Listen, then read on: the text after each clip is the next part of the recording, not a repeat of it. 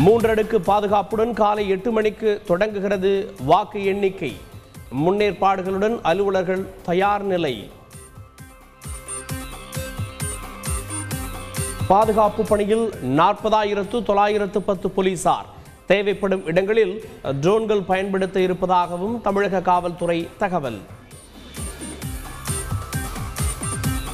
வெற்றி கொண்டாட்டங்களை குறைத்து மக்கள் பணியை செய்வோம். திமுக தொண்டர்களுக்கு முதலமைச்சர் ஸ்டாலின் வலியுறுத்தல். வாக்கு எண்ணிக்கையின் போது அதிமுக தொண்டர்கள் விழிப்புடன் இருந்து ஜனநாயக கடமையை ஆற்ற வேண்டும். அதிமுக தலைமை அறிவுறுத்தல். அச்சம் காரணமாகவே நகர்ப்புற உள்ளாட்சி தேர்தலில் வாக்கு சதவீதம் சரிவு. பண விநியோகம் உள்ளிட்ட முறைகேடுகள் நடந்ததாகவும் அண்ணாமலை விமர்சனம். உள்ளாட்சி தேர்தல் மாநில தேர்தல் ஆணையத்தின் கட்டுப்பாட்டில் உள்ளதால் தலையிட முடியாது. அண்ணாமலை புகாருக்கு இந்திய தேர்தல் ஆணையம் பதில்.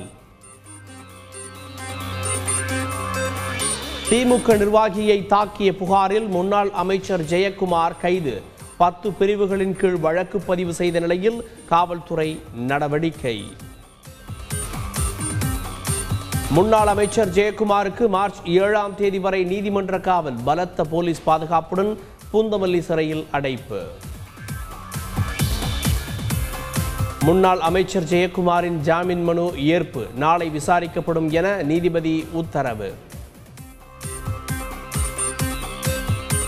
காவல் நிலையத்தில் ஜெயக்குமாரை சந்தித்தார் ஜி கே வாசன். உடனடியாக விடுதலை செய்ய வேண்டும் என வலியுறுத்தல்.